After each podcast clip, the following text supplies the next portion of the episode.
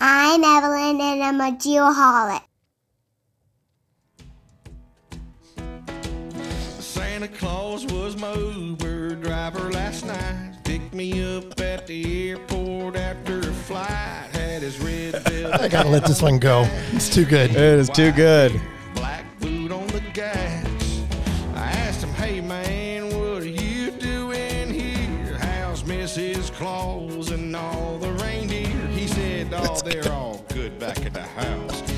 Get a little stir crazy and I just gotta get out. All right, there we go. Yeah, that's a great opening. That is a good one. And you know what? I had an Uber driver over this past weekend that was absolutely phenomenal from what I'm told. But when I, I don't remember the ride home, it was a Saturday night holiday party. Oh, those always get you. And all I remember is getting out of the Uber and standing there for like three seconds and being like, I can't walk.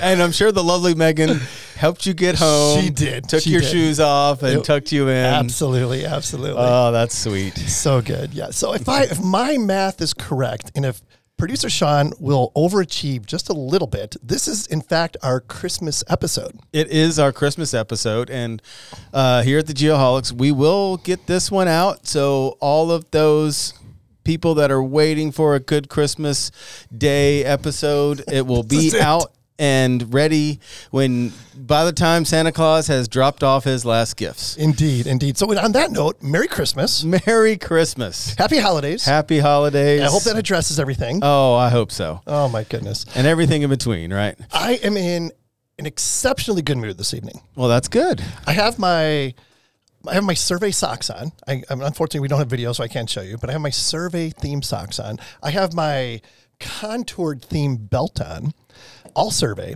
And one of my young surveyors this this past week found his first section corner. Oh yes, It was a big deal. I, yeah, he was in he was in the office today. Super excited about that. That's a good. That's a big deal. It is a big deal, and he was so excited. It's great. I, I, just love loved. I just loved the the the elation on his face when he was telling me about it, and Yeah. I'm like, man, that is So cool. cool. More cool of how he excited he was about it. You know what? Now he's hooked. Oh yeah, yeah, he's He in. definitely He gonna be a is surveyor. in. No doubt about it. What's new with you, Sean? Oh, not a whole lot. You know, typical Sean.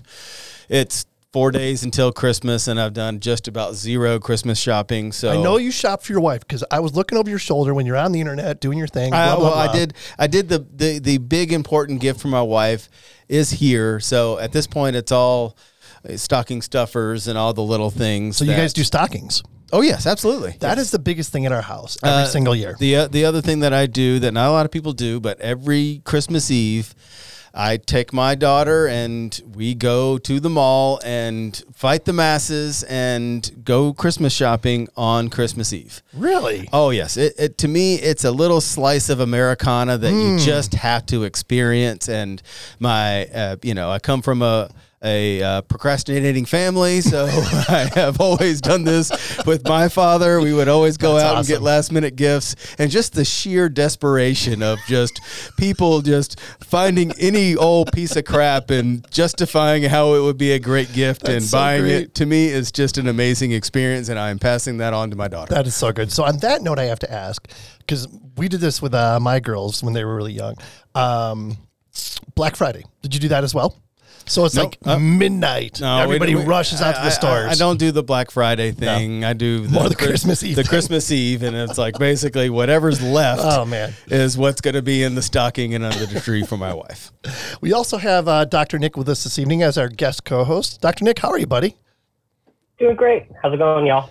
Doing well. I Dr. understand. Nick, where, you're- where are you right yeah, now? Yeah, where are you? You're traveling. Where are you at? Yeah, I had a kind of a semi-emergency trip home uh, to to see the family. You know, it's the holidays, and Yeah. uh, parents are getting a little bit older, and so just want to Sure. want to get home and, and spend some time with them. And but but real quick, so many things that y'all were just talking about got got my brain going everywhere. So first off, Sugar, you must have watched Turbo Man way too much. What was that like, Deck the Halls or whatever, the movie with Arnold Schwarzenegger as a Oh, kid, where yes. trying to get the Turbo Man on the day of Christmas, and it's just this crazy story. yes, Turbo yes, Man. a- absolutely. That might be your new uh, nickname. Turbo Man. Sugar tu- Turbo Man. Well, and then and then you know, Kent, you're talking about contours on your belt, and I'm thinking, man, I hope there's not too many contour lines. You're you know like No, the more- a lot of elevational relief if uh, if it's going around your belt. The more contour lines, the better. Trust me. Let that sink in. Well, it's more of like opening up a new belt hole after the holidays Oh, to uh, allow some relief. Spread those contour lines out a little bit. Those bit. contour lines out. There was out. a sinkhole in in the contour. there was Uh, definitely a sinkhole. That's awesome. oh man. All right. Well, Nick, thanks for joining us. Appreciate that. Uh, next week is one of my favorite episodes of the year. This Yeah, will be our yeah. third rendition of this, but it's the year in review episode. Um, all I can say is stay tuned because there's going to be a bunch of special guests. It's going to be an absolute blast, and I can't wait for it. And of course, we're going to be doing our drawing on that day. Yes. For a bunch of amazing gifts that have been donated by our friends of the program. Thank you to them. Uh, very, very generous. And uh, again, just can't thank everybody enough for their support throughout the year. And of course, this uh, this event. Uh, it's going to be awesome. I can't wait for it. All right. Tell us about that opening number there, Sean. Oh, this is a different one for me. So um, that was Mr. Lee Brice, a song, believe it or not, called "Santa Was My Uber Driver." I think Santa was my Uber driver last Saturday. but I think he was. Uh, so when Curb Records recording artist Lee Brice isn't selling out arenas, writing and recording songs, or building new brands like American Born Whiskey, which we need to try, uh, you'll find the family man with his wife Sarah, two young boys, and a daughter. Meanwhile, with over three billion on-demand streams and over 3.6 Wow. billion spins on Pandora, Jeez. Brice continues to enjoy massive success on country radio, digital streaming services, and on the road. He recently re- reached number one on country radio with Memory I Don't Mess With. One of the most played country artists of all time on Pandora, he was the second country artist behind Keith Urban to receive the Pandora Billionaire plaque. Unbelievable. Insane. I'm just, now heard of this guy. I've Well, heard this song before. I just didn't know. that. Get this. I don't know if you knew this or not. I just found this out because all of a sudden I'm a Lee Brice fan. Um, obviously, the Super Bowl here is here in Phoenix this, Oh, yeah. this year. Big That week. week is going to be absolutely freaking insane. Oh, insane. With the open with and the open and oh, everything. Oh, yeah, yeah. So um, Friday night, Lee Brice is playing a free show at Hance Park. Oh, really? Yes, I think we should go. Uh, okay. It's going to be I- a just ton take, of fun. Just take an Uber. Just take an Uber, Kent. That's all Yes, take Take an an Uber. Uber. and request Santa as your driver. Yeah, you don't want to get run over by a reindeer. Yeah. That's right. Or Sean. Or, or Sean. Terrible man. But on that note, uh, producer Sean, do you have a favorite Christmas song? Oh man, I do, and it's gonna sound kind of corny, but I, I really like the Little Drummer Boy. Dude, that's my favorite. No way. I swear to God, it's always been my favorite Christmas song. Really? Yes. Little Drummer Boy is my favorite Yes, Christmas song. It's my dad's favorite Christmas song. It's my favorite Christmas song. I wow, that's totally not Little planned, but that would that I, I thought it was weird, but I guess I'm not alone. no, you're not alone. Uh, how about is it? you? Is it the David Bowie? Uh, the, The- the- that's a great that- version. that's the version that I like the best. Yeah, yeah. Dr. Nick, how about you? Do you have a favorite Christmas song? Not song, album. I'm a huge fan. Been listening to it my entire life almost. But uh, Mannheim Steamroller. Oh. Um, Oh yeah, yeah. I Yeah. grew up, grew up there. Yeah, yeah. Yeah. It's good stuff. Yeah, good stuff for sure. Um, second favorite, Come All Ye Faithful. Yeah, I'm not with you on that one. No, for obvious reasons. Yeah, All right. seriously. Here we are in the Diamondback Land Surveying Studio. Good to be here. As always. Yeah, yeah. You know, it's like where, where in the world is Trent? That's that's like a game at this point. And uh, Trent spent the weekend in Buffalo. Apparently, this past weekend. Okay. Went to a Buffalo Bills game, guys' weekend, blah blah blah. And uh, at the end of it all, I'm just like, it's good to be Trent. It really is. I'm Yeah. interested to see how the uh, the the high school counselor conference Huge, thing went. uh, massive. we got to follow up with him on that. Yeah, we need to We'll have him on Mm-hmm. early next year, of course, as a guest, and I'm sure he'll download us from all his adventures from this past year. and I'm sure the Get Kids into Survey is now even bigger, more popular than it was last week. I'm sure you're right. I'm sure you're right. So, all right, uh, time for, gosh, what do we call it this week? I'm going to call it producer Sean's random subject matter of the week. Okay. Are you going to choose pop culture or sports this week? What did I do last week? Sports? Uh, no, last week you did pop culture. okay. Uh, well, I'll do pop culture again. Pop culture again. Okay, well, you're going to love this then. This is a slam dunk for you. Okay. So there's this new thing, well, new to me, Chat GPT. Ah, yes. And Dr. Nick is probably going to want to chime in here at some point. Oh. Um, this is unfreaking believable shit. Well, just because I, sh- I I I showed you a little bit of this this morning. Yeah, and all of a sudden it's like I spent half my day today sending crest my questions to Chat GPT. It was I'm glad. unbelievable. I'm glad you guys listened to the Bad Elf Tech Minute. The Of course B2B we do. Segment was was on Chat GPT. Yes, exactly. Exactly. That's how we first uh, we first knew about it. Okay, I was like, uh, did they not even listen? No, we, I, I did listen, but it took me this long to get around to it because you got around to it first, Sean. Mm-hmm. You showed me today. I'm like, what in the hell? is-" So all of a sudden I'm typing in all these questions like, this is unfreaking believable. It's insane, It's right? life changing. So uh, why don't you tell the audience just a, uh real quickly what your experience was, like what it is and what your experience was, and how you think you can be valuable Oh my in the goodness. future. For, uh, you're turning the tables. Now you're turning the tables on me. I am. I am. I, I'll, I'll, I'll comment too. Um, I am still taking it all in, to be honest with you, because I was sending like questions like, "Will I live till I'm 75?" type thing. and the responses were freaking hilarious. That's where my mind goes. I started asking like dumb questions, but then I was like, "Good icebreaker questions for podcast guests," and then it comes up with all this really cool stuff. So Right, right. There's so many different directions you can go with this technology. It's incredible. Uh, I would agree. I mean, obviously, I have some experience with this. Uh, you know, Dr. Nick uh, introduced us to it a couple weeks ago, and I can tell you that it, it, from what I heard, and I don't know if you said it on on your segment or not, Nick, but it went from zero to a million users in the fastest time that any other online platform has ever done. So that alone should tell you everything. But I think that we haven't even scratched the surface. No. What I really like is the and what it the first thing that came to my mind is when you're at work or doing really anything and you're you have a task to do and you're staring at that blank Yes. You know digital piece of paper and like Yep. where do I start with this letter or where do I start with this memo or this email or how do I organize my thoughts? And you type in something like you know how do I write this you know whatever it is or how do I do this? And it will spit out great content that obviously it's a, some it's AI it's coming from the internet but man it gets you really dialed into getting to where you want to go Yeah, well, it just spurs thought, though. yeah, exactly. Thing, And it pulls That's what I all the resources of the entire internet summarized for you in a platform in a in, in a summary that you can really take. Oh, I can do something with that. Absolutely. I even typed in like, "What does the land surveyor do?" Right, and just like the description that came up, I was pleasantly surprised. It was pretty amazing. And I think you mentioned the fact that you did something like, uh, you know, write a geotechnical report. Yeah, right, And it populated, It populated a lot of information. a very exact outline of what a geotechnical report should do and what's in it. And I, I- I think we've just scratched the surface. See, you don't have to be smart anymore. It can literally write code. So you can say, Are you I need serious? to write Yeah. a function in yeah, I need to write a function in oh my Python that God. takes two tables and merges the tables and does X, Y, and Z, and it will write you copy and paste code you can just plug into whatever you want to do. It's it's absolutely nuts. And I would love to hear our guest uh, opinion on. I'm sure uh, Dr. Kerski's also heard about it. So maybe maybe we come back to ChatGPT. Oh, absolutely. Yeah, we'll come back to it for sure. For absolutely.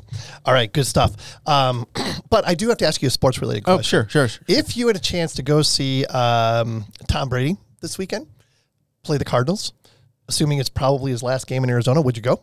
No.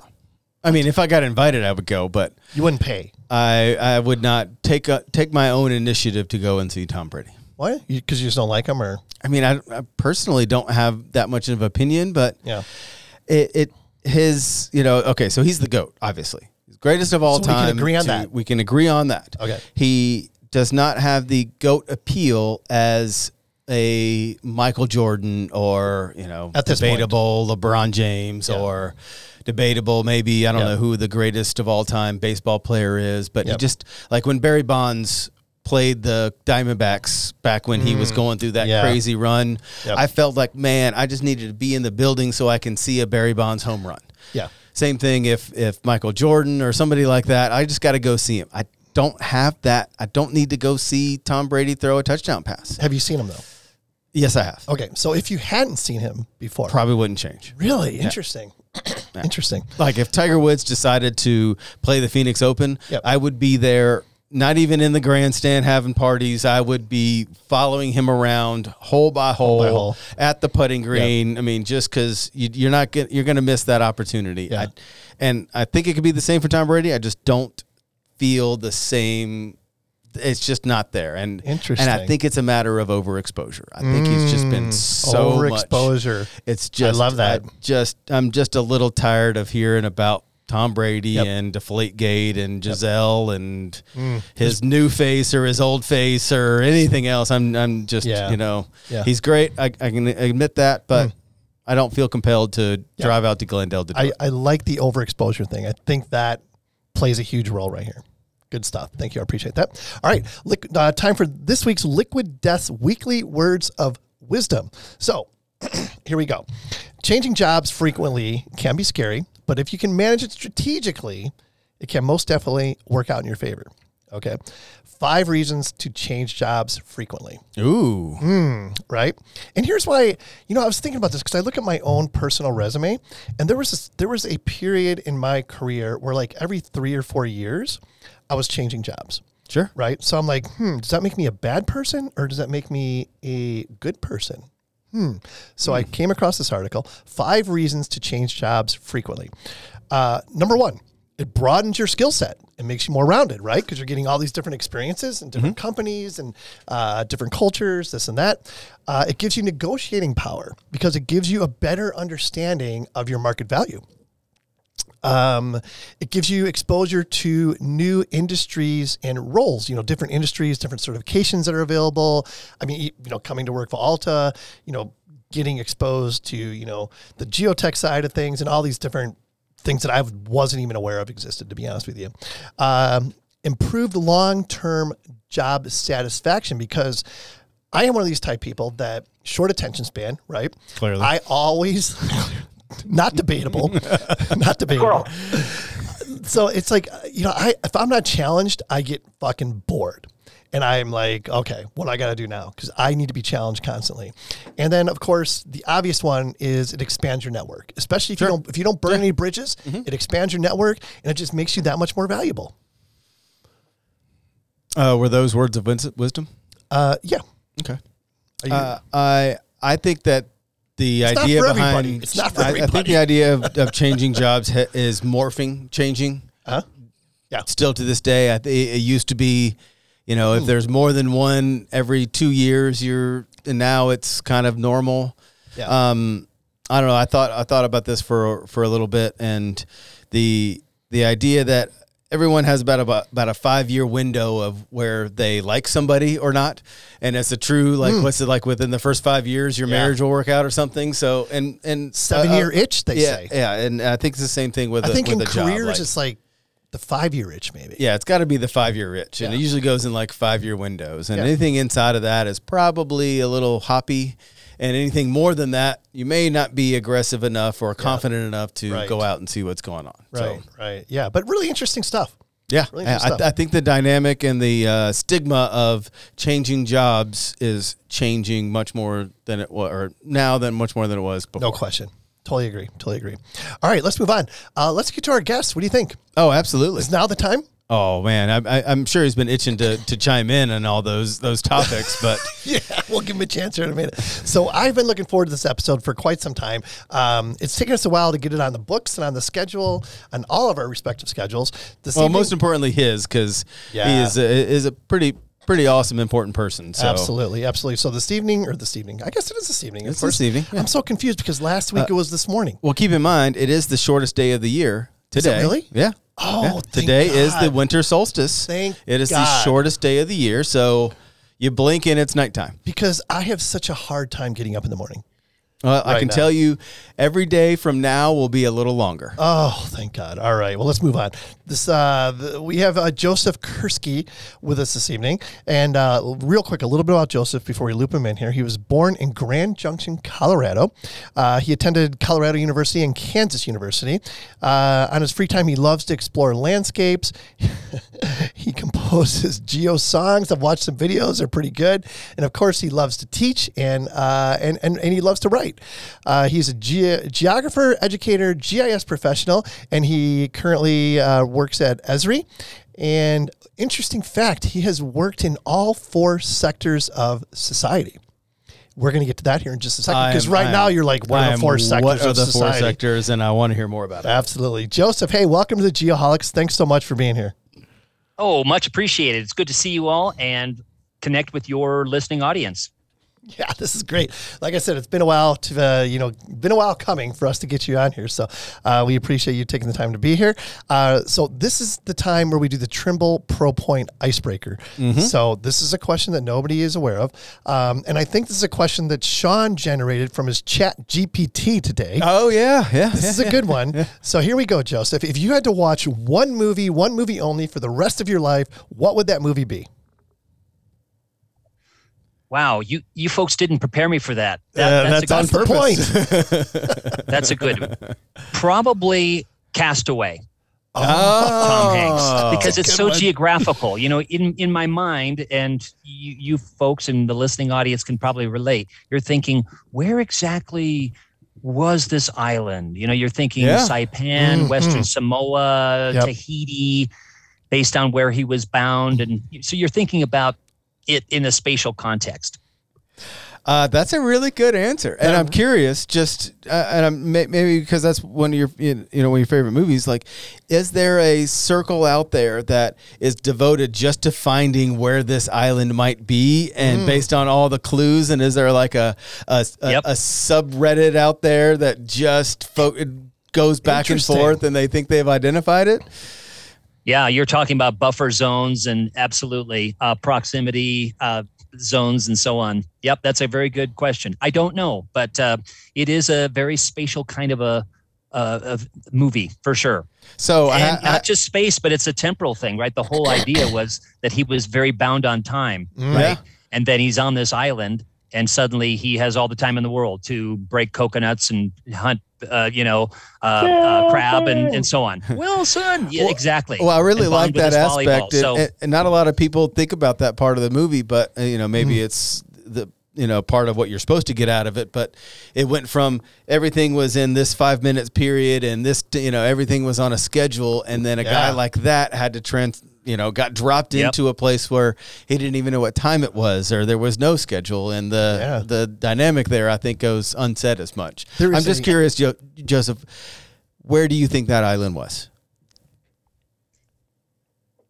well, it has to be in the southwest Southwest Pacific Hmm. somewhere, Vanuatu, you know, uh, Saipan, somewhere in there.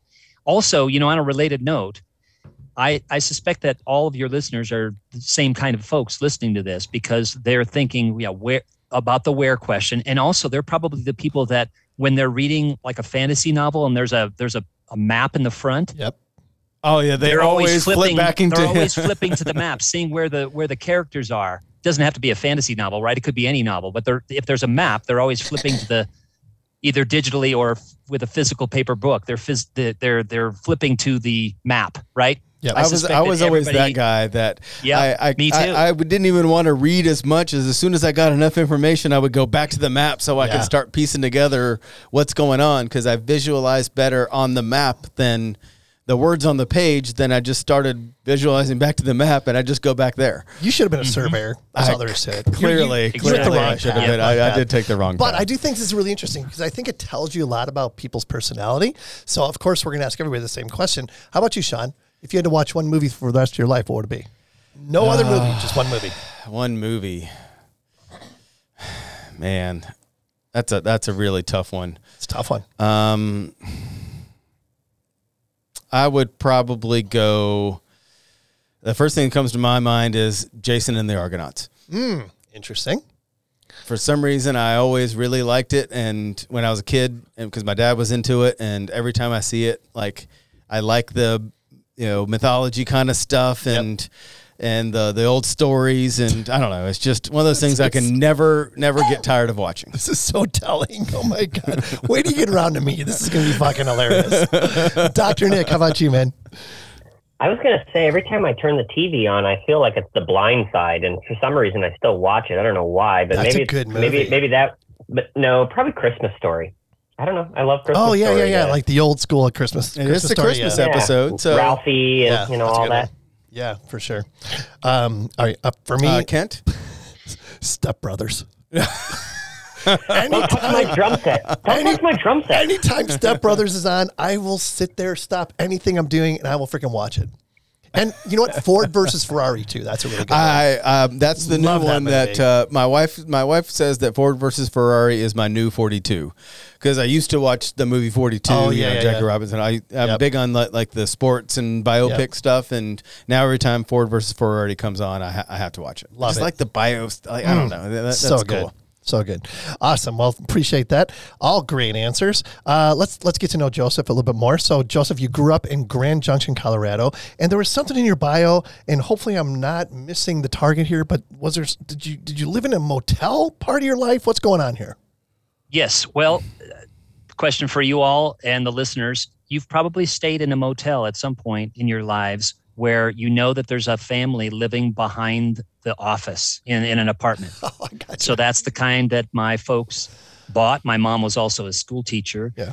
Uh, yay, fifth grade. Uh, Yeah. But my folks owned the motel, and we stayed. We lived in an apartment in the facility. So instead of a f- front yard, I had a parking lot, which was kind of cool. I was the only one, you know, in my circle of friends that had uh, a soda machine, yeah an ice machine, great. a parking lot. and had the was a- cleanest sheets in great- school it was a great childhood. It really was. It really taught us uh, uh, several things that we could get into. What one Yeah. is hard work for Mm. sure. oh yeah That is hard work. did the motel have a pool We did not have a pool. Mm. No. I'm th- my mind goes to Schitt's Creek. yes it does I love Schitt's Creek, and it just made me think of Schitt's Creek. Uh, that's that's actually right right in line with what I pictured was, uh, you know, Yeah. I, no offense to Joseph, but I just picture a rundown motel is where, where you grow up, not a not a super fancy one. So I'm assuming so that's how it was. I'm, I'm I'm sure it was it was awesome and clean and everything, but it's that that local, you know, small it was a kind of locally owned. You got to meet so many interesting people. It was clean and uh, you know, we we all were fed and clothed. So uh, you know, my folks worked hard, uh, but we we survived. It Yeah. wasn't uh, lucrative, but it was a, a chance for them to do something Yeah. independent, and I really admire them for doing it. Yeah, and you Oh, mentioned, absolutely. You mentioned the idea about uh, you know hard work, and I'm so I'm, I'm assuming that you grew up in the the business per se, and uh, you know got to a point as you got older to where you could help, you know, help your parents and that type thing. So I mean, it's amazing what develops our values at uh, at such a young Mhm. age, right? Right? We did not have a housekeeper on the weekend. So it was our family that cleaned all the rooms, cleaned all the bathrooms, stocked all the coffee, Yep. et cetera. Yep. So I, I just have to ask then, uh, what's the craziest thing you guys ever came across uh, Oh, cleaning yeah. up somebody's room?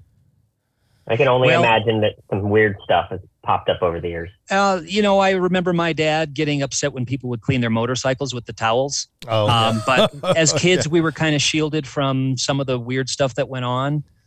Uh, remember, uh, this was in the 20th century. It was a bit simpler times. By and large, people were very kind. And actually, you know, on, on a related on a related note, one of your other questions is going to be, how did you get interested in geography? So I'll just say right now, it was meeting people from all over the world that would stay Mm. there and finding out about their stories So that made me think about, wow, I've never been there. What's it like there? You know, and that really started my whole love of geography, space, place, and meeting people. So I'm just curious, like in the lobby of the motel, did you have that little display thing where it was like, here's all the pamphlets of all the cool stuff to do around here, and every single oh, one Oh, yeah. of them had a map yeah, in there. it was there. Western and- Colorado. So, you know, my backyard was the Colorado National Monument, and I had the Grand Mesa on the other side. I had the Book That's Cliffs, awesome. which is a sandstone shale kind of combination. So it was a great location to grow up. Lots of exploration, getting out there on the landscape. But yes, we had those brochures and postcards and things like that. Absolutely. it's awesome. It's awesome. Does it, Uh, does it still exist today, Joseph? Is it still there in the Grand building is still there. It is one of those that's been parceled out into small businesses, like you know, an insurance company will have a few rooms, et cetera. So sadly, it's not in its former glory, but uh, others, you know, there's a little bit of a preservation movement for those things. And uh, you know you see those of Tucumcari, New Mexico. The Swallow Inn is still there, and there's there's some that are still hanging on. Absolutely. Well, and I think there's more of a demand, or I think the demand for that is increasing just because I think more people would like to have a more authentic stay and they don't want to go to the concierge Corporate that has no idea. yeah. They'd like to go to the local people that like, hey, here's the good trails, or here, you should really check out that, and not just what their sponsors tell them to, to go see. So The concierge. The concierge, yes, that's correct. well, True. well, I think more in terms of local food. There's a mo- there's been a movement, as we know, about okay, I'm going to seek out the local cafe, the local diner. Yeah. Um, you know, n- not that I'm completely anti-chain, but yeah, I, and it has trickled down a little bit into lodging, but m- it seems like it's more on the on the cafes and the restaurant side of things. But yes, I, I'm right, right with you. Mm-hmm. Perfect segue. Um, kinda. So you you you work at Esri, correct? Yes. So talk yes, I'm on the education team here. So- education team at Esri. Talk about um, the Esri culture just a little bit. Sure. Uh, the education team that I'm on is the team that supports educators and students. So there's a lot of people in education at ESRI, people that teach classes for transportation, utilities, natural resource managers, et cetera. So that's a larger group. My group is a smaller group. We're very energetic. We've got about 15 people, but we serve schools, libraries, museums, universities, community colleges, technical colleges, tribal colleges. So the faculty, students, deans, provosts, and also facility managers at those locations, you know, campus facilities, campus safety, uh, infrastructure, uh, and so on. So the, the culture is very much outwardly focused. It's what can we do to help those people in education be successful with geotechnology, spatial thinking, inquiry, problem-based learning, we're all educators really on the team so we're very passionate about education as i know you all are otherwise you wouldn't be operating this podcast Oh, believe me, yes, we are. Yeah, and you know what? It's such a small like fraternity of, of folks in the GIS world because it was interesting to me before we started recording. Um, you know, uh, Joseph, you were talking to, to Dr. Nick, of course, and you're like, oh, you know, I think I know Danielle, your wife. We met before this and that, and it's just amazing to me what the GIS community uh, is all about.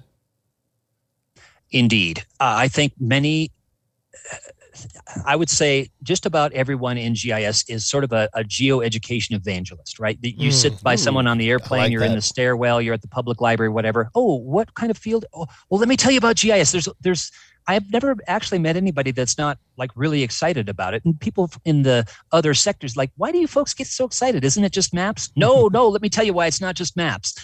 Uh, So I think everyone has this sort of element of of wanting to tell others. And so in some ways they're all everyone in geotechnology is is an educator in some way right? They're outreaching to their local school they teach adjunct at a community college whatever or they're teaching their fellow employees about the wonders the glories of geotechnology. And, and do you think that's because no matter who you meet or what they do, you can find some relation to geotechnology and and GIS into every aspect of what just about everybody does? The big question is: Have you found anybody that you can't relate GIS to? Great question. Uh, no, actually, uh, good question. It's it's literally as as we all know, from archaeology to zoology and everything in between. Everybody is asking the Hmm. whys of where question, or they will be in the not too distant future. They're going to have to ask the whys of where question to build a resiliency, sustainability plan for their organization, and Right. lots of other reasons. So, I actually asked. I asked this question in most of my workshops, and that is did you like maps as a kid and do you like maps now? I know that GIS is a lot more than maps, but I usually start there. And in all of those workshops over all these decades, I only had one person in a workshop say, No, I don't like maps. And I said, Okay, but maybe by the end of the workshop, you'll appreciate the value of them, especially in teaching and learning. Yeah, sure. And they did. They did. They came around and said, okay, I see the value. They're not just reference documents, they're analytical tools. And I'm like, exactly. They're analytical tools to help solve problems, not just where is Arizona, right? Where is Kazakhstan? It, it, they're why things are where they are. So, absolutely, all all disciplines and all sectors of society, there's some sort of touch point that I think we can all find to start the conversation. I love that uh, archaeology to zoology. That, that, that, that's- I, I, I made good. note of it. I made note of that. I am going to use that, no doubt. And it's so interesting because I just talked to a gentleman today who reached out wanting to be a guest on a future show, uh, who is a uh, he's, he's he's a local guy, and what they're doing is they are planting trees in areas where there's not trees, and there's like these heat islands, right? And it's amazing how they're using GIS to, you know, map the trees, map the temperature differential in those areas where multiple trees are, this and that. And it's unbelievable how GIS is playing a role in essentially everything we do. It really is. I think True. you- It, go ahead. No, go go ahead, Joseph. Well, hey, I was just going to say, and uh, please build on this. That it, it's sort of like an elevator. You know, you it um, you, you get in there, you punch buttons. You really don't think about the technology behind it. GIS, like you're saying, is is really enabling society to function. Right, the the the power that we're using right now for the podcast. Right, the electric company is using GIS. The the Uber, the the package delivery, the supply chain. How did you get your food yesterday? It was all delivered through the wonders of GIS. I mean, it really is behind every single thing. It's just, it's maybe because it's so it's been so successful that people, many people, aren't realizing that geotechnology really does empower all of these things to happen. Well, Santa uses GIS. It's like the Uh, good you- list you and can, the bad you, list. You can track him right now. Absolutely. And I think that isn't that the definition of something that is truly successful is it comes along and then people are using it so frequently and so they're so dependent on it they don't even realize they are it's just so embedded in their lives like that's how you that's how you can tell something really is going Yes. like it has hit it if if half the country is using it and don't even know what it is absolutely I think Absolutely. it's really fascinating that GIS, you know, if you if you all the different industries in the world, there's not many uh, things like GIS that can really cross all the boundaries, right? So w- I can find something um, to relate with to somebody who does zoology. I can find something to relate with somebody who does construction management Yep. or safety or hunting or military defense. And we have this kind of center of the co- the wheel, right? Like the cog is GIS, and it's just utilized in so many different places. And so I think it just connects people. Whereas you know people grow up and they're like, well, I want to be a biologist. Okay, so you go and you learn biology, and then you find out there's this thing called GIS, and then you know you can just branch out so much further than that. And again, it's it's t- this tool, and it's so much more than just a tool, but we can relate across kind of industry borders. And I think sometimes we get siloed in industries, and like if you're in the medical field, you just think about the medical field, right? Like what's happening for surveyors is the last thing you're thinking about. But GIS is so uh, immersed, right, Mm. in, in in everything. and we've talked about this before, but uh, for all the bad stuff, the the the COVID epidemic really brought that to the forefront more than a lot of people realized. And seeing the maps and all that stuff, I think it really just combining what what Nick was just saying with the medical Yep. field, like people didn't realize that. But I have a, I have an important question, not important, but um, I, you know, we've got a- unimportant question. well, uh, we've got this list of questions and, and we've talked to several GIS people and I hate to interject here, but I want to kind of get ahead of this a little bit. And especially because we have the opportunity with Joseph here. Um, what are we not seeing yet or what is in the future that that GIS still can do that I mean we just said it affects everything but I think our guest has a has a unique perspective of maybe there's still some more stuff out there that we don't even know where this is going and I want to go ahead and get there before we go through our normal stuff.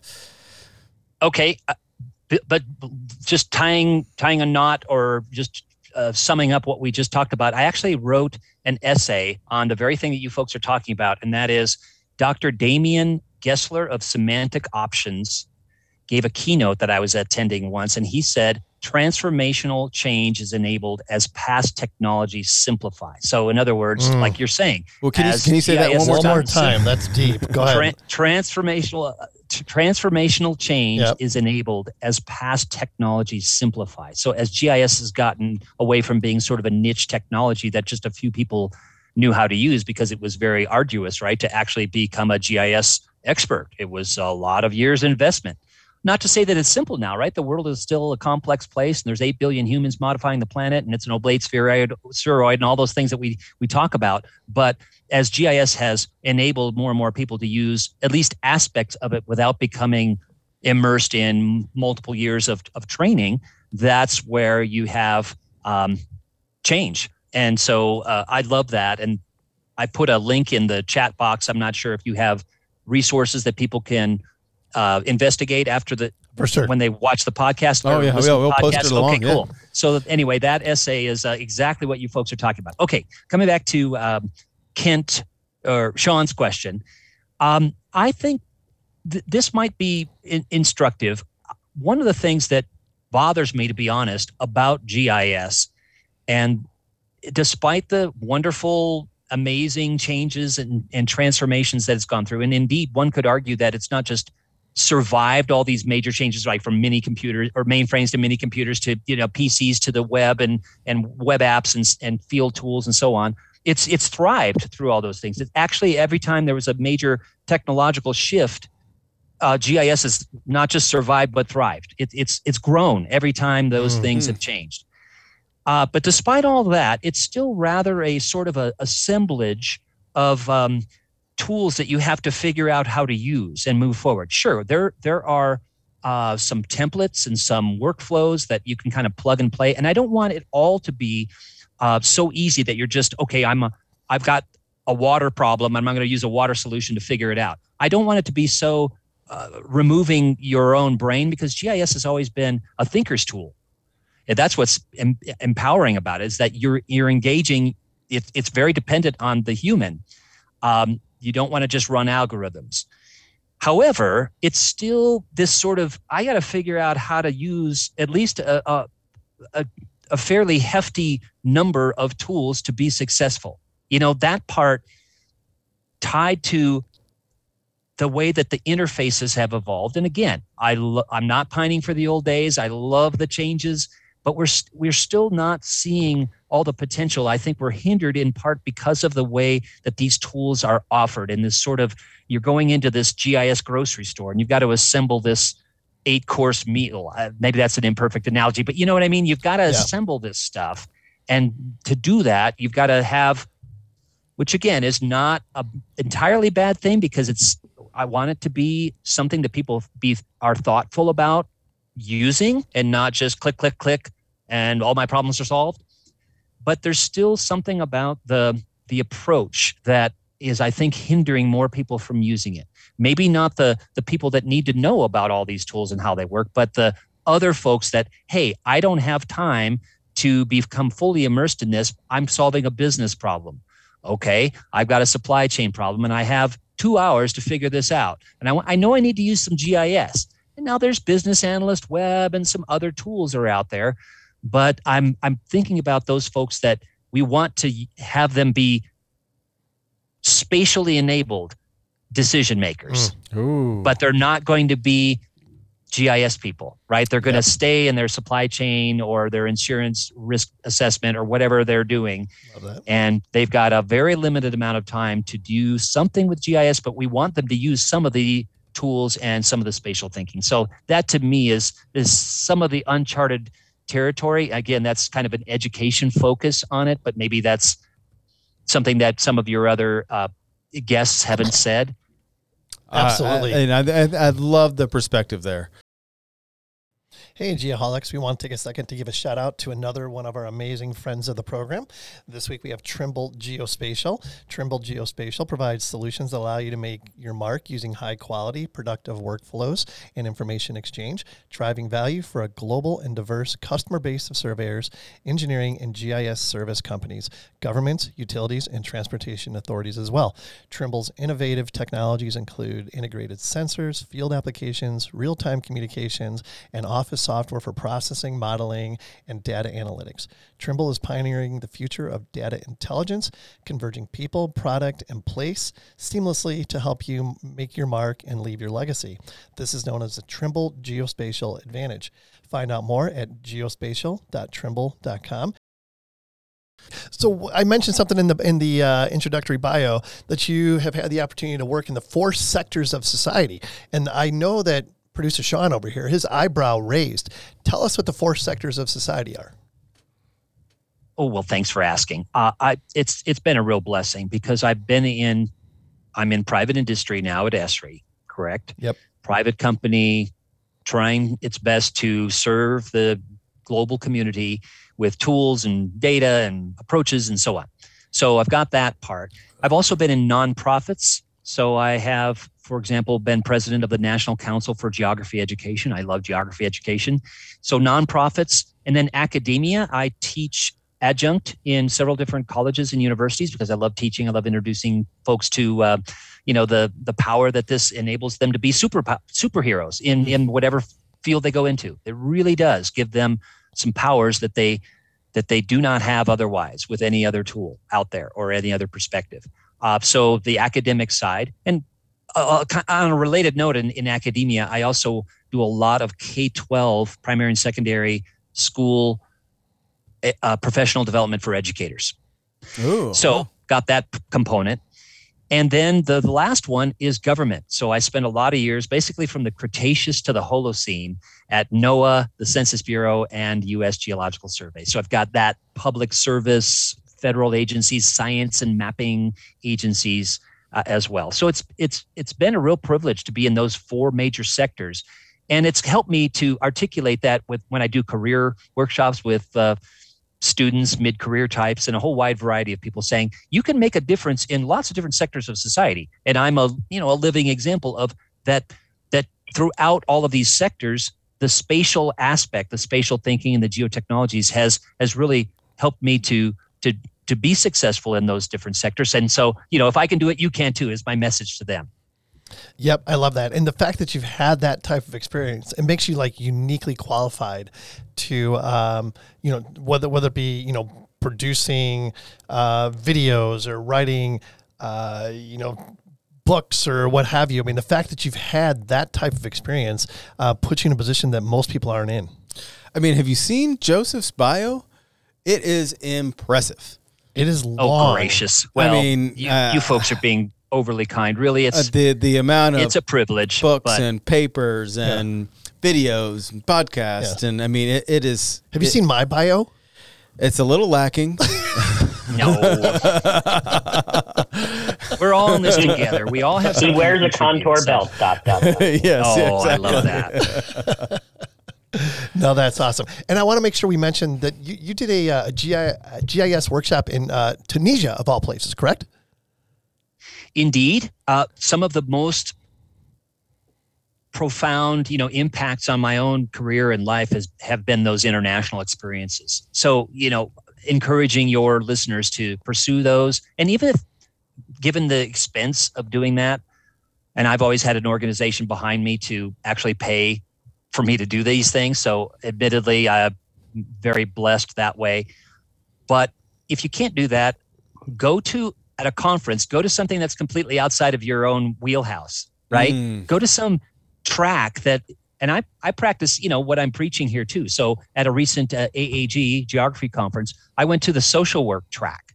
You know, I met some new people. I learned some new methods. So there's a there's other ways of kind of going outside the your comfort zone. Certainly, physical travel is one, but also getting to know a group of people that are, you know, in a different field from your own is another way of kind of expanding your horizons. But back on the Tunisia uh, workshop, that was one of the most impactful ones to me and hopefully the attendees too, because it wasn't just the fact that we had a, a GIS workshop there and you know, on a site where you know you've got six thousand years of history with the you know the Phoenicians and, and Carthage right there and so on. Oh, but the neat so thing cool. about it was that,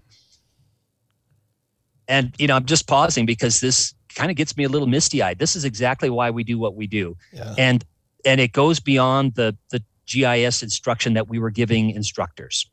But the people that attended that were instructors from countries that their governments were at odds. Okay, well, I'll just say that. So we had people from Israel there, Yemen, Saudi Arabia, Egypt, Algeria, and we were all like a mini United Nations. We're in Mm. the same room. We're all solving Wow. problems. And I just thought this is a golden moment. I wish we Mm. could just replicate this a million times around the world. All of our problems would be not maybe solved, but we'd sure get along because everybody was just on, you know, commonly focused on I wanted to use GIS in my own university or college or, or high school.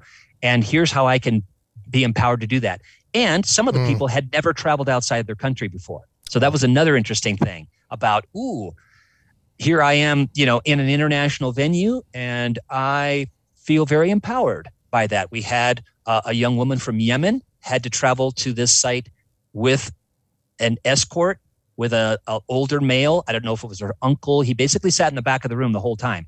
But the neat thing about it was that she felt empowered to do to make changes in her university as an instructor. So it was just a wonderful time of an international community that maybe would have never gotten together had it not been for GIS in this case. Well, I think it's not maybe. I think that it's a certainty that it wouldn't have gotten together without without Yeah. GIS. So, full disclosure, Sean, Yes. every Wednesday when we record a podcast, Uh-huh.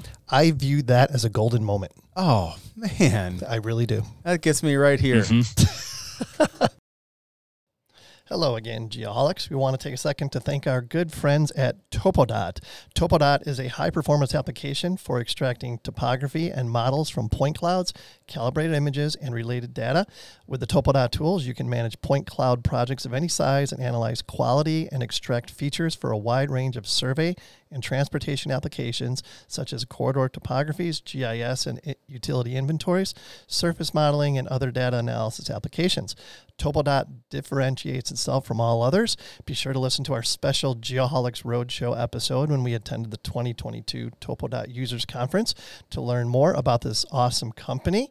Visit www.topodot.com or contact them for a demo on your own today at 407 716 5886. And be sure to mention that you're a geoholic for the VIP treatment. Nick, you've been quiet. Chime in here, buddy. Oh my goodness, I don't know where to start. I, I so I'm one of those people that have been following Joseph for 10 plus years. And so I've seen so many of the things that he's done over the years that I'm starting to get a little misty eyed because this is sort of one of those moments where like I'm part of a podcast of somebody who I've looked up to, whether he knew I existed or not. Mm. Apparently he he knows my spouse, but no, I'm just kidding. Um, but you you bring up Tunisia and immediately like the geography brain in me. I'm a huge Mhm. World War II buff. I love the history of World War II and I studied a ton of this. You know, the, the there was a German military commander, uh, Erwin Rommel, and and the Desert Fox. Yep. So his escapades were in North Africa, and I so just immediately the geography guy in me, and I'm like, man, I would make a sweet GIS map of where the battles were, and you know, when I was in college doing classes on that, unfortunately, GIS wasn't quite as easy, right, as it is today.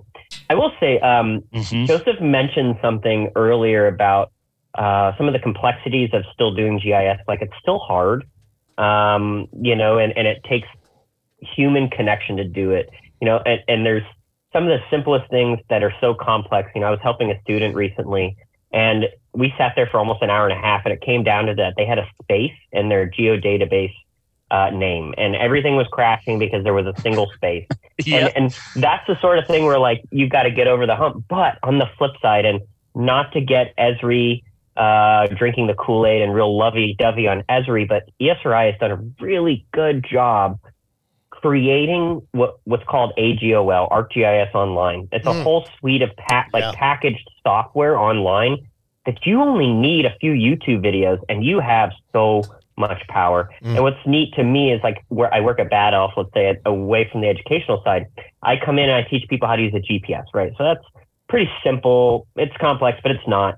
But I also get to teach ArcGIS. And so when they're looking at me to learn how to go collect field data, next thing I teach them is AGOL and I show them something called like the Esri Atlas or all the online layer layers that are procured and just available. Just just 15 20 years ago we used to hire people and ask do you know where to find data? Like Mm. today esri has provided such an easy way to do so much. Now you're not going to solve the epidemiology issues of today necessarily on agol but if you're a somebody at a said company doing business or you're you're a family and you're looking to move somewhere and you want to know about the demographics of the neighborhood you want to know about the roads and all of these things that are now available so much easier online i don't know joseph if you have anything to talk about that but i know it's still a struggle to learn gis and there's a lot of disparate systems and you've got to got to mesh these things all together but AGOL, in my opinion, is just it's a game changer. I mean,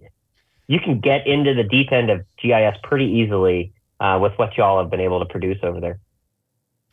Well, a couple things come to mind, Nick. Um, first of all, I mentioned our work with primary and secondary schools. In the past, when we would do this professional development for teachers, they would realize partway through the workshop, oh, I've got to install software. I have to have a really high end lab. I have to work with my IT person at my school that maybe I don't get along with that well, or is you know putting my own requests in. Oh, we'll do that in the spring, and here it is fall semester. In in terms of primary and secondary, yeah, that has been a huge uh, leap forward because any device, anytime, anywhere, and you've got data sets and you've got lessons tied to the, the tools, and it gives them a nice modest amount, or anyone a modest amount. There's about 45 analytical tools there in ArcGIS Online, so they don't get you know 1800 like with ArcGIS Pro, but it's enough for them to do the analysis of the whys of where. So on that side, it's been huge, and then also on the higher ed side, and I would just argue also for the aspect of the society that we're talking about uh, earlier with the supply chain managers or the health epidemiologists or whoever that wants to do some of this. Yeah, it's it's it's been very impactful for them as well. Like, okay, I can, like you said, um, I can with a modest time investment figure out how to map a spreadsheet, how to make a story map, how to do a survey out in the field with survey one two three and collect data, then map it and analyze it and make a dashboard, um, et cetera there are things that they can do rather quickly to give them these powers and to supplement their analysis with. So I'm right with you. I think that WebGIS, number one, and also data as services, number two, have been incredibly um, uh, transformational. On the data services side, um, you know, I was at all those federal agencies, and, you know, map, nationalmap.gov, um, from the USGS and other data portals. They're all good, but I always dreamed about at these agencies. Hey, wouldn't it be great if we had if we had remember geospatial one stop data.gov and there you know do. data.gov's still there, but having the you were referring to the ArcGIS Living Atlas of the world. To me, that is the closest approximation to a actual really useful data library. Not perfect, but authoritative, full of metadata that people can just say, okay, I want ecoregions. I want um, population change in my own neighborhood, et cetera. It's it's there at, at your fingertips. Now, on that note, though, because it's a uh, ArcGIS Online is an open platform. There's no you know ESRI police saying, hey, or bodyguard saying you can't bouncer a data bouncer. You can't put that data, Data bouncer. no, it's it's it's completely open. So that said, one of the passions that I have and the blog that my colleague and I set up after we wrote this Esri Press book on this is being critical of the data. Don't just take that layer because it looks good or you know for, for some other reason. Be critical of it because anybody, everybody is a data producer nowadays. Hmm. It's not just the USGS and the Ordnance Survey and the United Nations Environment Program of the world. Everybody creates data now, and so you need to be critical about who created the data, right? When it was created, what scale, how often is it updated, and so on and so forth. Mm. So that's one of my main passions, actually, uh, is helping people to use data thoughtfully and critically. That's a great point because this goes back to like spatial thinking. I don't know Yeah. if that's something you guys have already jumped onto, but you know, there's so many people. I mean, the, the people are very intelligent, right? And they find ways to uh, acquire this data that we speak of and either use it or misuse it. There's a lot of inaccurate data out there as well that could give GIS a bad name, right? I think many people, myself included, have a whole series of presentations on good maps, bad maps. You Mm. know, I've had my share. anyway, but good maps and bad maps. What makes a good map? That's what awesome. makes a bad map? Yeah. So uh, maps that you can't understand the legend, or they're just plain wrong, or there's there's also generalization, right? For good reasons. Sometimes imagery, even. Uh, Yeah. I have a whole series of essays on being critical of imagery. You know, where moving Hmm. vehicles are removed for legitimate reasons. Maybe Sure. the DOT wanted to look at the pavement. Maybe they're planning an HOV lane. So there's been things done on the even the imagery. Mhm. So you, again, like you said, you need to be critical of the data, and there are plenty of. And I get pushback uh, as an educator on Mhm. this uh, quite a bit, and that is, well, Joseph, um, there are misleading maps and some are intentionally misleading. Yes. And I say, you know, maps are representations of reality. They're not reality. They're very useful representations, but Mhm. they're representations nonetheless. So things have been done to them generalization, symbology, all these choices are ethical choices and, and thoughtful choices that we need to make when we create mapped data. So I'm right with you all 100% on this. Please tell me you've read, and I'm sure you've done it so many times, but How to Lie with Maps. Oh, by- yes. by Yeah, Mark that's, re- that's required reading for many many undergraduates and grad uh, students which is a it, it's good that it is yeah, Yeah. it's good that it's uh, required reading actually i was at the university of syracuse and i stopped by uh, dr monmonier's uh, desk Orange. and uh, left him a note saying i'm a big fan he probably gets a lot of those notes on his desk he wasn't in the office when i came by but yes absolutely All right, so I have a request. I got to get it out there. I know we got we got we're short on time and uh, we need to do some more stuff. But I I uh, I listened to some some of your stuff. I uh, I watched the uh, TEDx talk, and I really um, you know I'm a I'm a geotech engineer by by trade, I guess, and I use the ArcGIS and the, the especially the the Arizona hazards map of fissures and earthquakes and flooded zones. I mean, that's what we use Yeah. day in and day out in in our, in our profession. And I know you were a part of USGS. And what I really want, and you can tell me if it's possible or not, but you uh, in, in your TEDx talk, you, you you showed a map on the not only the location of earthquakes. Uh, earthquakes, but the depth of those and a 3D model. And what I really want is to combine the idea of that 3D model and not necessarily going up, but going down in depth and the soil classification from the USGS maps. And I'm hoping that somehow you guys can take it on to give a geotech engineer like me a GIS platform where I can go in in a 3D model and see soil classification and stratigraphy in a 3D model in any any place. And tell me that's possible and tell me it's already happening and you're about to launch it. Well, one of the things that uh, we are touching on is what's what's in development and what's coming in the world of uh, geospatial technology. And you know, we've had 3D visualization for a number of years. Sure, yeah. And in in education, you folks probably remember the the the final week of the course in most GIS courses was "Let- let's fly through the data. Ooh, and let's hope the graphics card doesn't Mm. crash while we fly Yeah, through our data. Right. Uh, but now we've got 3D analytics, which makes sense because we've got this 3D world that we're living on, including many of the data sets that you're touching on right now. So, um, yes, 3D has always been a challenge because of, I think, mostly because of hardware limitations and graphics card memory and so on and so forth. But now that some of those issues are not issues anymore, that's where you're starting to see the rise of 3D analytics. I'm right with you. I'm, I'm always encouraging people to not just look at the geologic data in 3D, but population data. But don't just do it because it exists, because these 3D analytics exist. Do it if it adds value, right? And that's my kind of message with all of the geotechnology tools. Do it if it adds value. Mm. Like, for example, you know, visualizations and maps are are meant to make things clearer, so we can actually make decisions based on them. So sometimes I get questions about, hey, can I embed a dashboard inside of a story map and inside of a you know X, Y, and Z. You know, it keeps going. Yes, you can. Doesn't mean you should. Uh, can I make a, a, a not just a bivariate map? But can I make a map that shows the relationship between five different variables? Well, yes, you can. Is it going to be clear to your audience? You know, so it comes back to the what are what are we doing? What tools are we using? And why should we? Why are we doing them?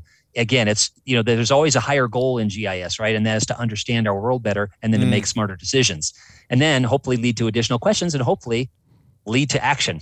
That to me is Mm. okay. Urban greenways or yeah, uh, hazards management or whatever it is. Resilient smart cities. That is the ultimate goal. Not I'm going to learn how to buffer. Right. Those are the geotechy things are the means to a greater goal. Right.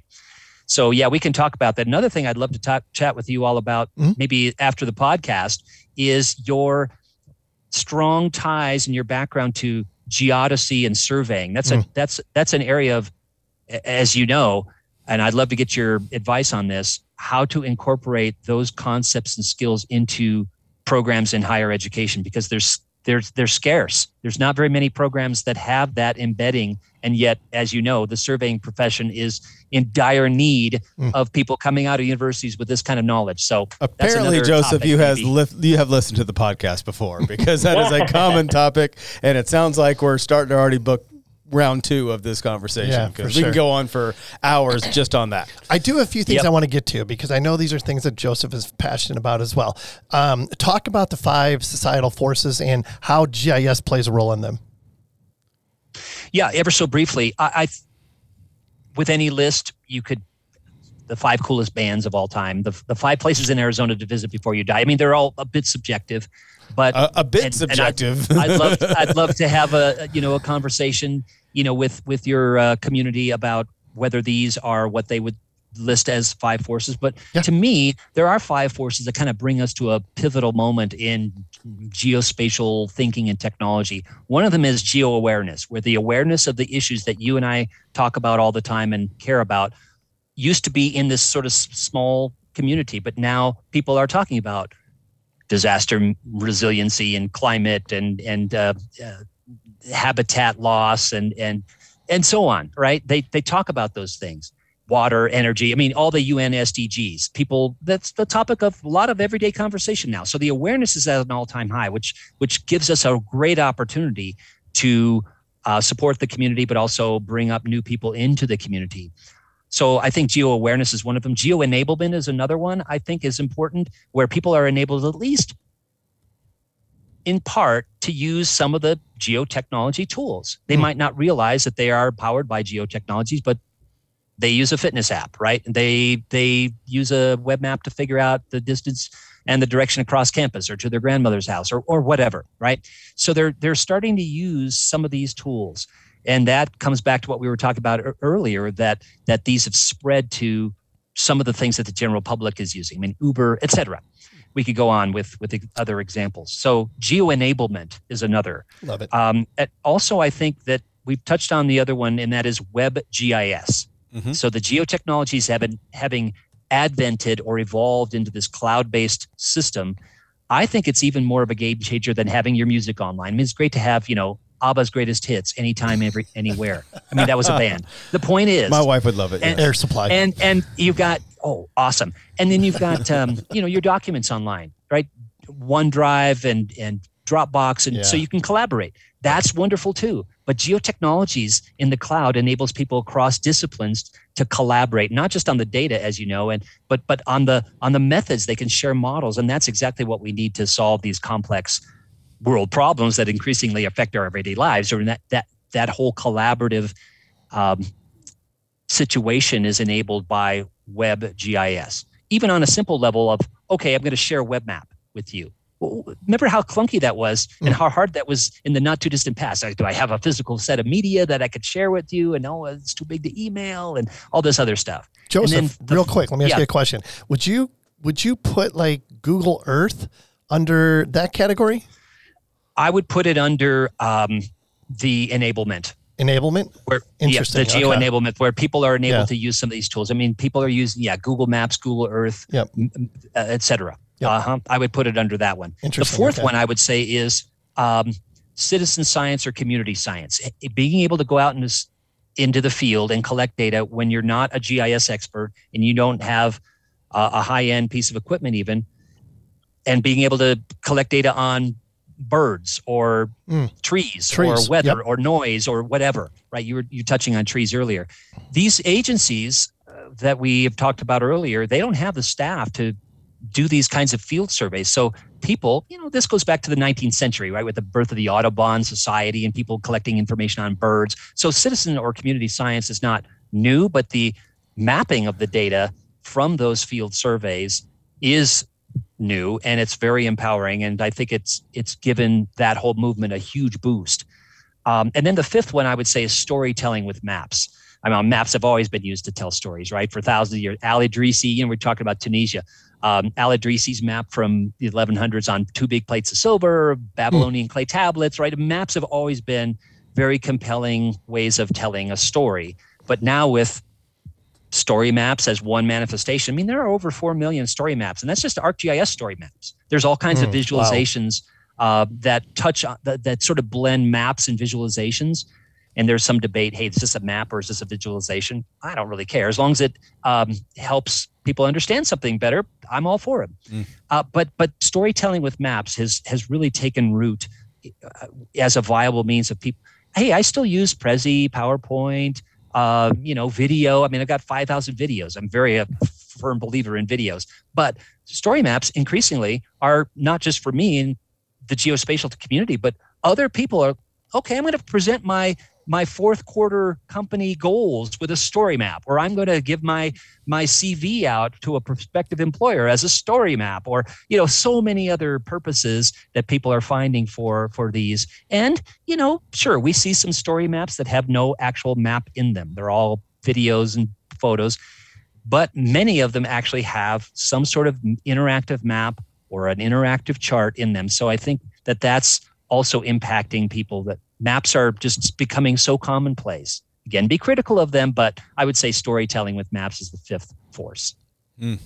That's good stuff. Those are not the five societal forces I thought he was going to talk about. but as it pertains to GIS, they all make perfect sense. Oh yeah, and it relates so much to everyday life. Absolutely, no question, no question. So we our, our good friend um, uh, Keith Masback, he had a quote, and we've mentioned it probably half a dozen times at least since he's been on the show. He says, "We are in a geospatial moment." How do you react to that quote, Joseph? Well, I love it. Um, I think that touches on what we were just chatting about a moment ago, and that is these these forces that are bringing us to a key moment. Um, I would say that people are realizing that all of the 21st century complex problems, including the United Nations Sustainable Development Goals, are all spatial. Yep. Um, and they all are requiring people to work in a in a different way across disciplines and across scales. I think it's it's partly related to the need in society to look at things holistically. And so I tell students, hey, specialize, be a soil scientist, be a traffic, you know, engineer. Here, here. But don't don't lose the holistic perspective, which we critically need. You know, if this variable is altered, it's going to affect this over here. So the whole interconnection of the anthroposphere, anthroposphere the the human sphere, the the biosphere, the lithosphere, the atmosphere, you know, all those spheres interconnecting. That the holistic view of the Earth. Um, I think that that's important going forward. But yeah, the geospatial moment is, I think, an instructive way of of, of framing things. And I always think, okay, how can we translate that that geospatial and the geographic perspective matter, even if you're over in business or in engineering or in health or in data data science and in other disciplines inside and outside of academia. How do we translate that message? Because there's still this sort of uh, perplexing oh the geo thing? Yeah that's over across campus. That's not me. Over in business. Well don't you teach about location? Well yeah but i don't the gis thing that's over there. Well but Hmm. look you know so it, there's still a challenge in sharing the message that that spatial thinking actually matters in all aspects of society and therefore should matter in all aspects of aspects of education So how hard is it to inject that concept into all these other, um, you know, educational outlets? It's got to be a bit of a challenge, correct? Well, as an indication of the challenge, sure. Uh, our education team here at Esri, and we're only one of, you know, many organizations that are involved with promoting and supporting this. But we've been around since 1992. So you would think, oh, well, Joseph, Wow. that was, you know, decades ago. Surely all schools and all universities are embracing this in every discipline. No, No. there are lots of pressures and there's lots of challenges in education and education is a big ship right so it's little rudder Mm, turns Like a at a time to steer yep. Yep. and also to be honest i never say to educators it's easy to teach and learn with gis it isn't. Teaching and learning is hard for one thing. I have so much respect for instructors at all levels. I know you guys do too. And the the the double challenge is an instructor has to be at least somewhat knowledgeable about a rapidly evolving set of tools and perspectives that GIS brings, but they also have to know how to teach with it and to be comfortable teaching with inquiry. To be honest, it's easier to hand out a bunch of worksheets. It's easier to lecture. It's easier to just do standardized tests. this stuff is, I think it's worth it, but it is more challenging than a traditional way of going about education. That's the main challenge. But maps are so much easier to understand, Clearly, right? yes. I don't know. I saw that commercial on TV recently where the dad is sitting with the kid and he's like, "Oh, my kid's gonna realize I can't read a map." Have you seen this? Yeah, it, Uh, the, the one from not everybody. Sonic. Yes, yes. Yeah. We, we, we must watch different shows because I haven't seen that one. Well, I saw it online. Someone sent it to me, but yes, but you know, I have twinges about that because Mm, just for yeah. folks that haven't seen that, it goes back to what the traditional. Hey, that's a category in ge- in Jeopardy geography. It's what's the biggest lake in Russia, uh, you know, et cetera. Yeah. right. starts It- with a B. It, it's it's The, the name, facts the name and, of it. and memorization you know they do have their place uh, it's it's important to you know to not we're not tossing all of the traditional ways of learning and knowing out the window but we're still way too much uh, placing emphasis on Yep. memorizing and regurgitation for the test Yep. and then i've got to erase that when we've all been there right you got to erase that part of your brain because you got to prepare for the next exam Right. and i i would just submit that that's that's not the model of success for mm-hmm. empowering future decision makers in our educational system. We could Well- have a whole podcast on that. But But does yes, that also then point, put the complete emphasis on me having a good internet signal on my phone at the time so I mm-hmm. can know where to look the data up? I mean, is there is there Ooh, somewhere in between? there are where some technological challenges, sure, and and definitely internet connectivity is one of them. As wonderful as it is to have these data services and so on, uh, the reality, as you're touching on, is okay. Maybe I don't have my students work with every single water well in North America. Maybe the Right, small yeah. study area is sufficient. So, you know, the message to instructors is, you know, you got to you got to manage the data, and that's a good lesson for, of course, students going forward as well. But sure, there are challenges, and you know, in 2020, when a lot of instructors said, "Hey, I've got to teach online. I've never taught online before. I never had to." Many instructors were in that situation, you know, when the pandemic hit. So, Mm. okay, this lesson that you were teaching, okay, now you've got to figure. One of them was we were working with a, uh, a school of business, and they had something like 100 tessellations, and they had 90 variables in every one of those tessellations that they were Mm. creating for this lesson with students. And we said, okay, that's not going to work well when all the students are dispersed to far points around the globe and working in their home offices, Right. basically their dorm rooms or their apartment buildings. Okay, what can you do that will accomplish some of your same goals in that lesson, but it's a smaller data set, smaller variables. So they had to be creative, and instructors are wonderfully creative people. Uh, but yes, there are there are challenges. Fortunately, many of the modern GIS tools you're able to take offline Mm, and yeah. collect data into them and do some analysis. But sure, you're touching on the fact that yeah, there are some still technical challenges that are different in than the than the tech challenges we've had in the past, but they are very real, and I definitely Well, uh, can. Uh, it's like when you when you map a destination and you know you're going to go through some some weird parts and some mountains. It gives you the option. You want to download this, so you have it. Okay, all right. I'll download just this map. I don't need to be able to zoom to Germany while I'm going through the mountains of rural Arizona to be able to get there. So Yeah. I definitely see see that. I, I, I got something here. I think I have something here. Um, would it be crazy to say or to think that this younger generation, because they've you know grown up with cell phones in their hands and video games and everything like that, they learn more effectively uh, visually or graphically versus through written word? that is one of the appeals of geo geospatial technology as a teaching and Mm. instructional tool definitely is that maps give us a lot of information in a short amount of space Mm. right one of the things that you probably show i show in many workshops and courses is a spreadsheet you've got data in it and then you've got this mapped what's the difference what can you infer from this versus this i mean it's you know the whole pictures worth a thousand words maps worth a thousand pictures that kind of analogy I uh, yeah, I heard that from before here. Yep. from this guy. So absolutely, that's one of the appeals. But also, it's a bit of a disadvantage if people just think GIS equals maps. Right? yeah. Maps are tools in a larger context. Hmm. Yeah, yeah. Uh, one last question. I mean, we got to get out of here pretty quickly, but I do have one other question uh, that I want to allow you the opportunity to talk about, and that is the the skill set that today's you know GIS or geospatial professional needs to have to be successful? What does that look like to you? Great question. I would say, just again, in fairness to the audience listening to this, I'll keep it very brief. But I think the number one important skill is to ask questions, ask good Mhm. questions. Again, circling back to what we were talking about in education earlier, we're not focusing on that.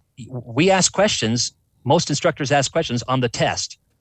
They don't foster the whole let's that's what's great about Yeah. GIS as a teaching tool. Well, what if we changed the variable? Or what if we looked at this area versus that area? Or what if we made a 3D scene instead of a 2D map? You know, it's it's the what if questions that GIS is great at answering. And as long as you've got that data set at your fingertips, there it's a it's an inquiry driven Hmm. technology. You're asking questions, you're gathering data, you're doing analysis. I mean, all the standard stuff that we know, but Yeah. it's really comes down to asking questions and ask questions that your employer's not even asking you. Ooh. That's awesome. And if you're a student, ask questions that your instructor's not even asking you because that breed, you know, that builds tenacity. You're you're tenacious about solving problems. You're tenacious about learning tools that'll help you solve problems, and so on. So I think asking questions is the first one, and the second one touches on what we were talking about before. Being skilled at working with a large variety of data and, and being critical of it, not just accepting it because it looks good or it, Mm. you know, for various other reasons, but really being critical of data going forward, not just map data, but all data, but we're focusing on geospatial data here. And then I would say third, uh, for those folks in in the audience that really need to have a deep knowledge of GIS. We talked about the sort of everybody in society needs to have some knowledge of GIS, even if they don't call it GIS. Maybe they call it lo- location analytics or health informatics or whatever, but it's some sort of spatial set of tools. But there are certain people that need to have a deep knowledge of this. They need to know the coding behind all the web maps and, and systems architecture and so on and so forth. Uh, know your geospatial foundations. And that comes back to what you folks are promoting with your Mhm. geodesy, your geodetic engineering, your, your GPS, et cetera. Yeah, Uh, yeah, I think it's you're hitting important, it and hard we're- this audience, and especially As there's- such- yeah, as more and more things need to be packed into curricula as we go forward, I don't want that foundational stuff to be lost. So I think that's an important one. Um, and I, I, I guess I would conclude with with being uh, flexible, uh, being a lifelong learner. Um, you know those sorts of of life skills as we go forward. That this is a very humbling kind of uh, field, right? I have people coming up behind me. Maybe you folks can relate. Hey, Joseph, why are you doing it that way? You should do it this way because it's more efficient and uh, it'll help you get your your problem solved. You know, and here I've been using GIS for you know decades. But oh, thanks, I didn't realize that. So you know, having that whole attitude of you're going to learn from people that have been using GIS for six months. That's good. Yeah, Right, absolutely. yeah. One thing you said there, real quick, you said uh, always keep asking questions. And so far, being experienced in all this, one question that is always asked is, "Can GIS do that?" And I still have yet to hear the answer that no, it can't. Every single time, it's like, Yeah. "Oh, yeah, it can do that." You're right. And that's Right. and that Good to me point. is the most amazing thing. You know what? Another thing that I'm that what Joseph just said made me think about. It's like these younger folks that are graduating college come out of college. the, like the the, oppor- the uh, yeah, I, I know exactly where you're going. yeah, it's like, yeah, like- of course it can do that. yeah, it's, it's it's amazing to me. and we're the old guys saying like, "Are you sure it can?" They're like, "Oh yeah, Yeah. I'm sure it can." And you can't stunt the growth. That's the thing. Yeah, you cannot exactly. stunt that growth. Absolutely. No, you literally Me- just type it into Chat GPT, and now it tells you all about it. You Yeah, know? yeah, Oh exactly. yeah, yeah, yeah. Chat GPT. Thank God for that. It's a lifesaver. I would say also, you know, the, the median age, I don't have any hard data behind this, but maybe you can relate. The median age of at a conference that's geospatial related has Hmm. declined, I'd say Hmm. at least by 10 years since I've been attending Wow. GIS events it, in the 1990s. I mean, I think, I think it was about 40 then. And I think it's about 30. Yeah, Yeah, well, I was just at AGU last week, the American Geophysical Union, big science conference. You know, NASA was there, NOAA, NCAR, et cetera. And there are a lot of 20 somethings that are undergrads, just out of grad school, et cetera. And they're very bright, very motivated, and it's very much of an encouragement. Well, we got to So, go there yeah, and the steal some guys for the for the survey departments. Well, yeah, but it's like that generation. They again, they have to be challenged all the time. Yeah, yeah. You know, it's just it's incredible the the amount of intelligence that these uh, these younger folks have. I, it, it blows my mind. It really does. All right, I know these guys got to get out of here, Kent. No, this is your question, buddy. All right, last question before we go. We ask everybody, Joseph, do you have a mantra that you live by? First, this is very common in the geospatial community, but be a geo mentor, be a mentor to others, mm, be a helper to others, be an encouragement to others. But I also would challenge people listening to this to not be hesitant on the other side of things. I think we're a little bit too hesitant on this, and so I'm going to lay this out there, and that is don't be afraid to ask for someone to mentor you. Go up to someone that you respect, maybe a couple people, someone in government, someone in nonprofit, et cetera, and say, hey, you know, I, I would love to have you be willing to to mentor me occasionally. Um, so I would just lay that out there as well. Ah, that's good stuff. Joseph, one thing I want to add to that, I agree with you 150%. I had a younger surveyor reach out to me via Facebook asking me to mentor them. And first of all, it made me feel incredible. Old.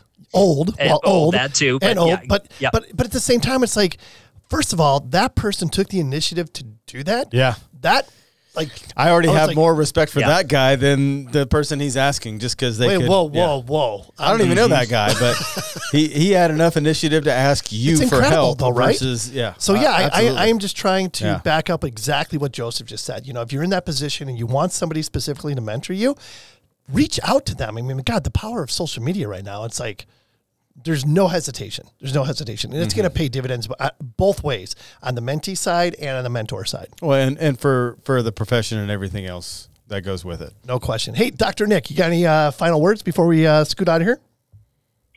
just have to agree again. I don't think I've ever come up to somebody that's done GIS, asked a question, asked for a favor, asked their opinion, asked for a sub, asked for anything. They, they're just so willing. So I'm gonna I'm gonna echo Yeah. what Joseph said. Find somebody to latch onto if you're new in this industry. Shoot, if you're old in the industry, it it, it changes so much. It, there's paradigm shifts happening all the time, and so just stay stay involved and. Uh, yeah, I, I, I'd love to have you back, Joseph. So, um, I, you know what I'll finish with? Usually, when we talk GIS, I'm the person who just rambles and I talk way too much. But on this episode, I got to just listen. Everything you said, oh. Joseph, was spot on. I'm just, I'm just happy. This is great. Thanks, y'all. Great way to close it out, Nick. Yeah, totally yeah, agree. great stuff. Joseph, before we let you out of here, is there anything we haven't talked about that you want to get out there? Well, I I just wish you all the best success in the future. Truly, we're all in this together. We we need each other, and I'm I'm right with Nick. Yes. I have never met anybody in the geospatial community that has. I'm not going to share this. ha- Had that attitude, no, and that's what I think we'll Hmm. remember when we're you know someday. I don't know if GIS people ever really retire. We're always thinking spatially, but but someday when we're not working zillions of hours, we'll think about the community. We won't necessarily think about the the process that the, the the tools that we're running, you know, here in December 2022, but we will remember the community, and I think that's that's the heartening and encouraging thing is that this community is very passionate, and you know, a lot of people say they want to change the world, want to change the world. This community is actually doing it, right? They're the ones building Absolutely. a No more question. resilient, sustainable future. They're really doing it. Yeah, So, yeah, right before our very eyes. You know, Absolutely, no question. Well, hey, Joseph, thank you so much. Uh, it's been our pleasure to have you uh, spend this time with us. And uh, my goodness, anything else, Sean? Oh man, I could go on forever, but Good stuff. so much stuff. Let's just schedule part two with Joseph, and We will we'll, do that we'll finish all 100%. the un, un, un, un, unanswered questions. no question, no question. We'll do that without a doubt. You Thanks, ready? folks. Be spatial. Love it. Be spatial. I love it.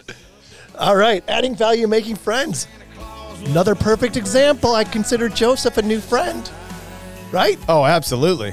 If anyone would like to be a guest on a future show or have any uh, suggestions as far as topics, shoot us an email at info at thegeoholics.com.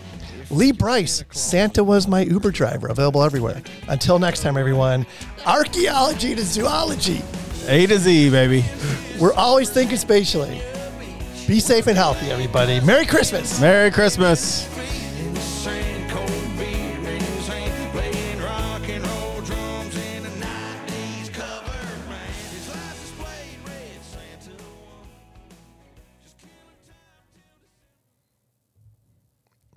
Thank you to our 2022 friends of the program Advanced Geodetic Survey, agsgps.com, Airworks, airworks.io, Bad Elf, bad-elf.com, Cyanic Automation, getjobbook.com, Diamondback Land Surveying, diamondbacklandsurveying.com, Extreme Aerial Productions, extremeaerialproductions.com, Get Kids Into Survey, getkidsintosurvey.com, Mentoring Mondays, mentoringmondays.xyz, Monson Engineering, monsonengineering.com, Nettleman LC Prep, lcprep.com, North Star Surveying, northstarsurveying.com, ProStar Corporation, prostarcorp.com, Safety Apparel, safetyapparel.us, Topodot, new.certainty3d.com, and finally Trimble Geospatial, geospatial.trimble.com.